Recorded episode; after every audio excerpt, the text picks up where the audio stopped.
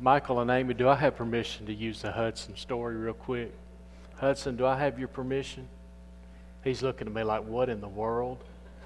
So before the service started, I was, I was joking with Rock that the first day of school for parents is a national holiday. And Rock just sort of looked at me confused. I said, Look, I'm just joking around with you. I said, Don't pay me any attention. You pay, pay attention to me while I'm preaching, but don't pay any attention to me any other time. And as I'm walking off, Hudson says, I never pay attention to you.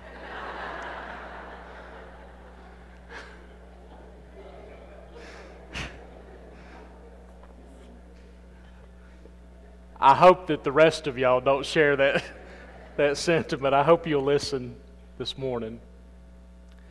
I want to ask you to take your Bibles and turn to the book of Habakkuk in the Old Testament. If you maybe aren't as familiar with uh, where that book is, just find the book of Malachi and go back two or three books, and you'll find the, the book of Habakkuk. It's only three chapters long, but it's there toward the latter part of the Old Testament. And what we're going to do over the next few weeks, with the exception of next Sunday, as we're going to walk through this book together because I think that what we read from the mouth of the prophet Habakkuk speaks so much to where we are in our lives today, where we are as a people living in this world, in this nation, that we are living in troubled times.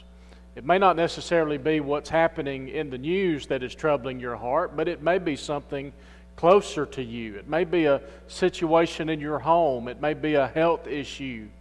Could be many things that are troubling you. And how do we look to the Lord? How do we how do we grow in our faith in troubled times?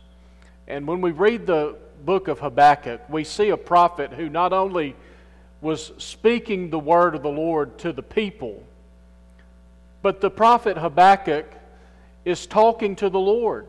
He's having a conversation with him. And we see in the book of Habakkuk a man of God who's having his own struggles with faith in the midst of the troubles that the people are facing.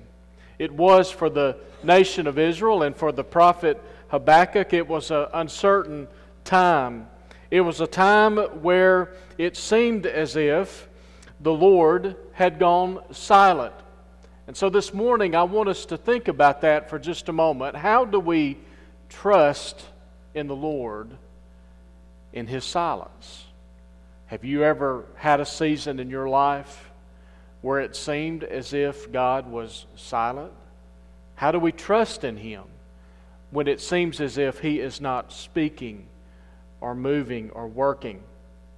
And so in Habakkuk chapter 1, it says the pronouncement that the prophet Habakkuk saw.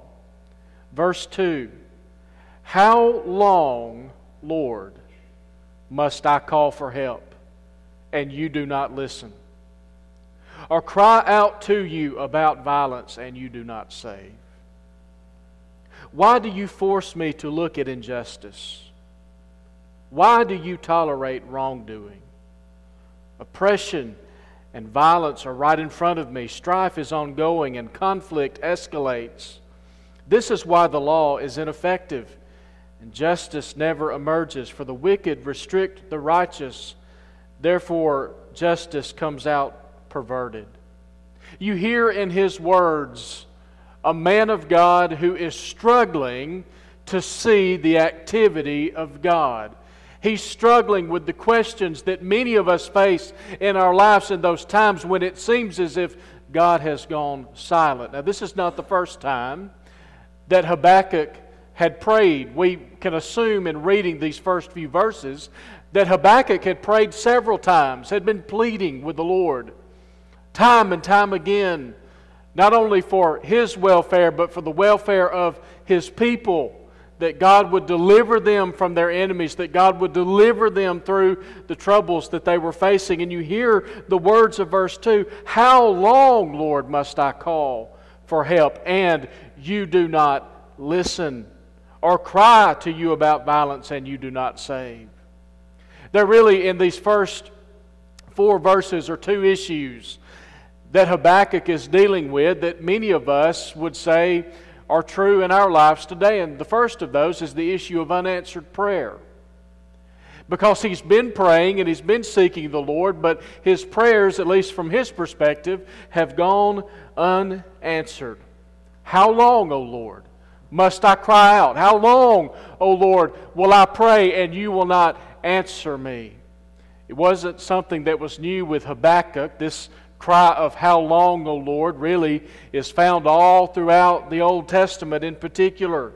Moses experienced times of unanswered prayer. Joseph, when he was in slavery, abandoned by his brothers, we can imagine that as Joseph was put in that prison, gone from his family, wondering what his life would become, that Joseph would have prayed there in that dungeon and God to Joseph at times seemed as if he had grown silent. And then there were the people of Egypt, and when they ended up in slavery in Egypt, certainly they would have prayed in that time for God to deliver them, and they were there for, for many, many years in oppression and slavery. Job, we read the story of Job. His life is turned upside down. This wealthy man with this wonderful family, this upright, godly man, loses everything that he has and certainly Job, if anyone would have thought that God had gone silent and God was not hearing his prayers, it would have been Job in the midst of his difficulties. David, though God had anointed him to be the next king, David found himself on the run for his life as Saul was trying to kill him out of jealousy that the throne was going to leave Saul and David, this young boy from out of the pasture, was going to become the next king of Israel. He finds himself hiding out in the caves. And I wonder how many times David cried out, How long, O Lord? We see some of it in the Psalms. David wrote many of the Psalms, as you may already know. And Psalm 6, verse 3, David says, My whole being is shaken with terror, and you, Lord, how long? In Psalm 13, verse 1, How long, Lord, will you forget me forever? How long will you hide your face from me? Have you ever prayed a prayer like that? How long, Lord? Before you answer the needs of my heart. I've got this physical situation going on in my life.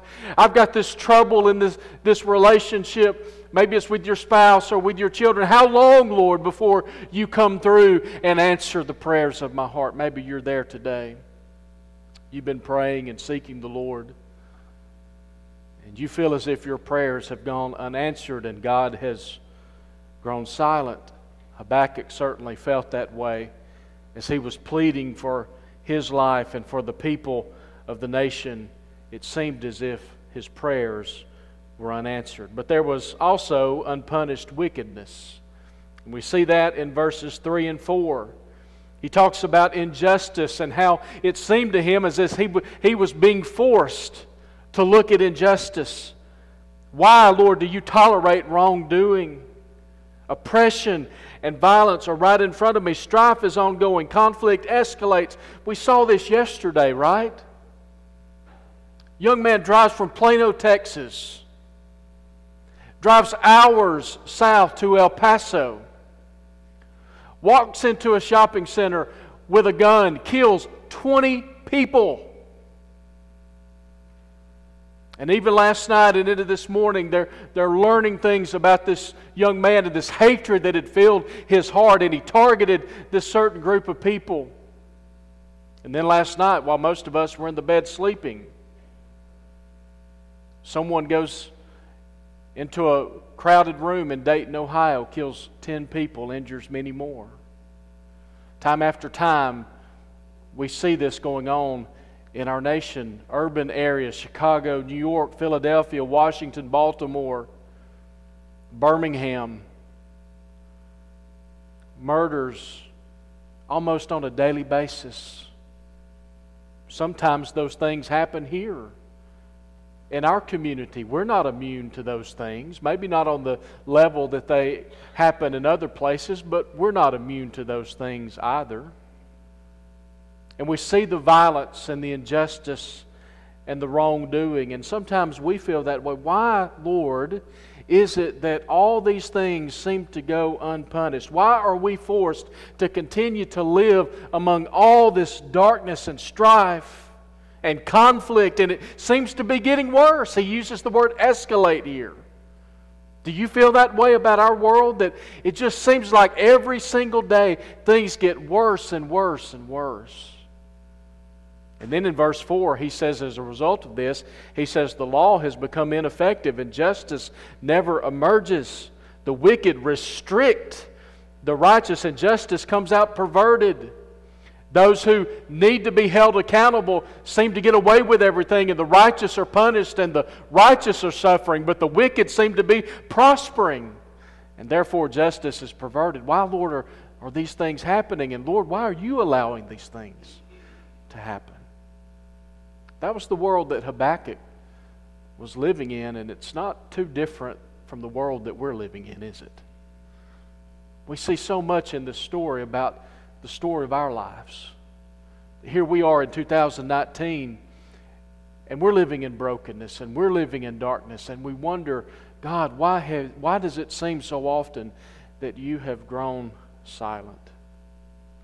Well, the good news is, is that God even though it seems to us that He is silent, God always has an answer. And we see that in verse 5. God gives His response to the prayer of His servant Habakkuk. And if you'll notice in verse 5, He says, Look at the nations and be astounded, for I'm doing something in your days that you will not believe. And when you hear about it, I'm raising up the Chaldeans, that bitter, impetuous nation that marches across the open spaces of the earth to seize territories not its own. The Chaldeans, that was another uh, phrase for the Babylonians. And if you were to study biblical history, it was uh, in the year 586 BC that King Nebuchadnezzar, the ruler of the Babylonians, came and invaded Jerusalem. And took seize of that city, plundered the temple, and the nation went into exile for all of those years. And it's believed that Habakkuk the prophet was, was writing these things and having these conversations with God, maybe in the years just prior to uh, the Babylonians coming and taking siege of Jerusalem. So they're right on the cusp of this happening. But notice what it says. The Lord says, I am doing something in your days. So I want to share with you some, some thoughts from these verses that, that will help us, that have helped me in my life to learn to trust God in the silence. The first of those is this recognize that God is always at work. Even when it seems to us that God is silent, that, that God is not at work and God is not moving, God is always at work. Notice in verse 5, he said, Look and be astounded, for I am doing something in your days. The Lord didn't say, Habakkuk, I will do something, or Habakkuk, I have done something. He said, Habakkuk, look, because I want you to know that I'm at work. I am doing something. And that's a good reminder for us because there are many times in our lives where it seems as if God is silent and we don't see his activity. And so he says to Habakkuk, Look up because I'm at work. Even in those times in our lives where it seems as if God's not answering prayer and God is not punishing the wicked and God's not moving in your circumstances, understand the Lord is always at work. Now, we, we, we find this to be true in different ways.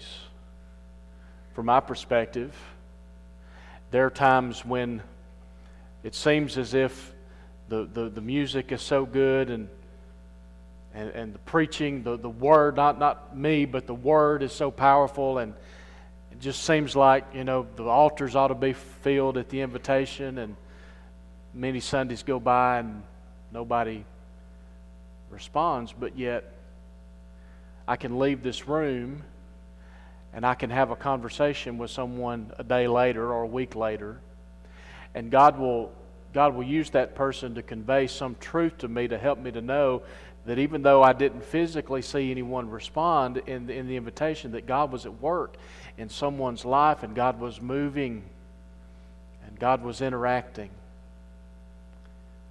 They may or may not be in this room, and I won't mention their name, but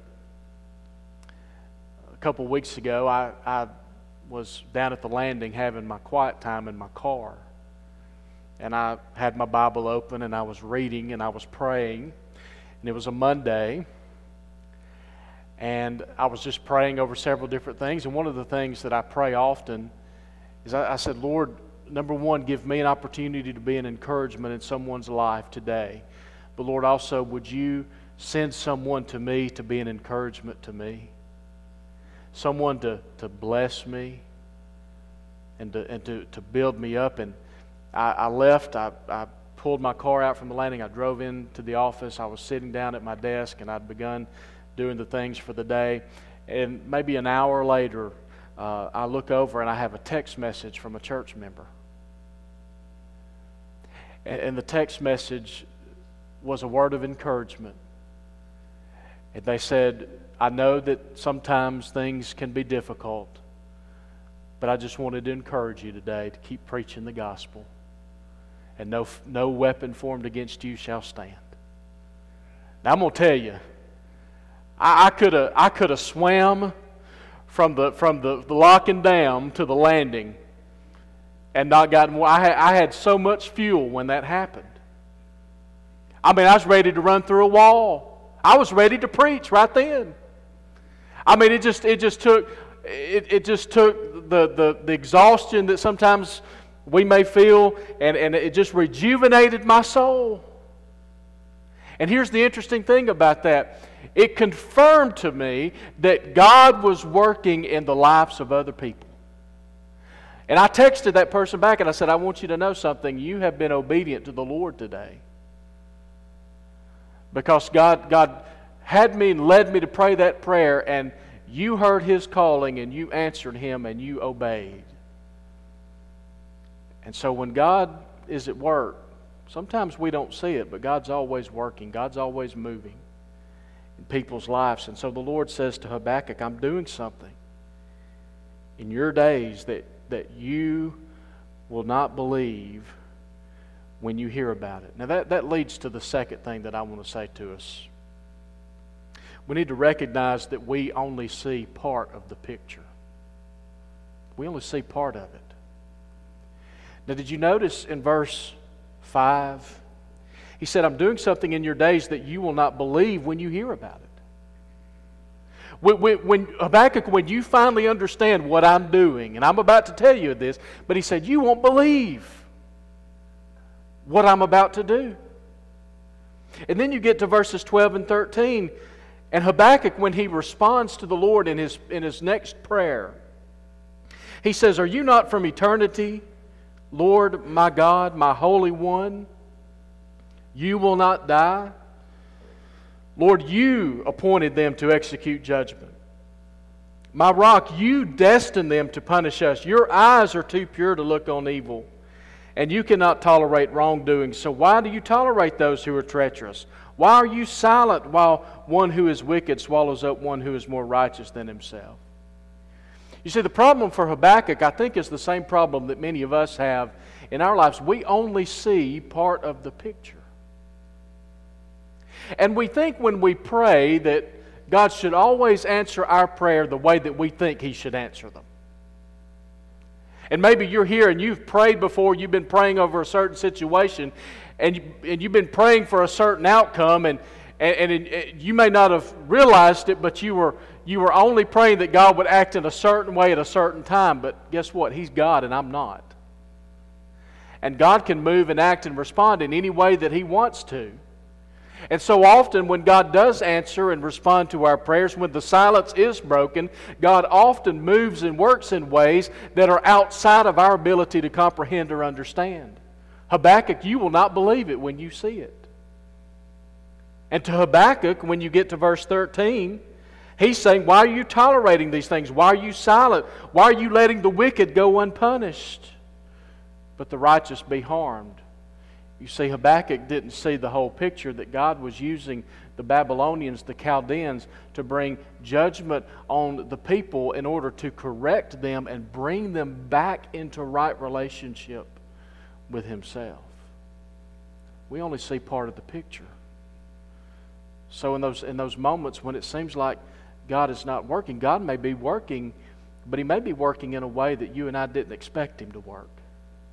But I'll tell you, whichever way God works and whatever God does in response to our prayers and however God moves in any situation, I can assure you it is the best way. It is the right way. It is always the perfect plan, and it's always done in perfect time. This leads to the third thing resolve to wait so that you can get God's perspective. Now, I want, I want to take you to the first verse of chapter 2, and that's where we're going to close this morning. Here's what Habakkuk ends up saying at the end of all the. He, he, he still has questions. All of his doubts and all of his answers haven't been fully satisfied. But here's what he says in verse 1 He says, I will stand at my guard post and station myself. I will station myself on the lookout tower. I will watch to see what he will say to me and what I should reply about my complaint. I'm not going to move. I'm going to stay here. I'm not going to waver in my faith. I don't understand everything. I still have questions that need to be answered, but I'm going to wait on the Lord so that I can get His perspective. I will watch to see what He will say to me and what I should reply. Habakkuk understood that ultimately his greatest need for his faith and for his understanding was to get the perspective of Almighty God in his life. And for us in this room, that's exactly what many of us need to do today. Just wait on the Lord. Now, to wait on the Lord doesn't mean that we sit and do nothing and that we become inactive, but as we're serving Him and as we're seeking Him in His Word, as we're pouring our hearts out to Him in prayer, as we're loving our brothers and sisters in Christ and fulfilling our spiritual gifts in the context of the local church, as we wait on Him, we say, Lord, all this stuff around me doesn't make sense, but I trust you. And I need your perspective. I need to see things the way you see them. You get into the New Testament, and that question, how long, O Lord, seems to go away. As a matter of fact, I looked it up this week. It's interesting that Jesus makes that same statement in Luke chapter 9 when he talks about the unbelieving generation. He says, How long must I put up with you? Unbelieving people.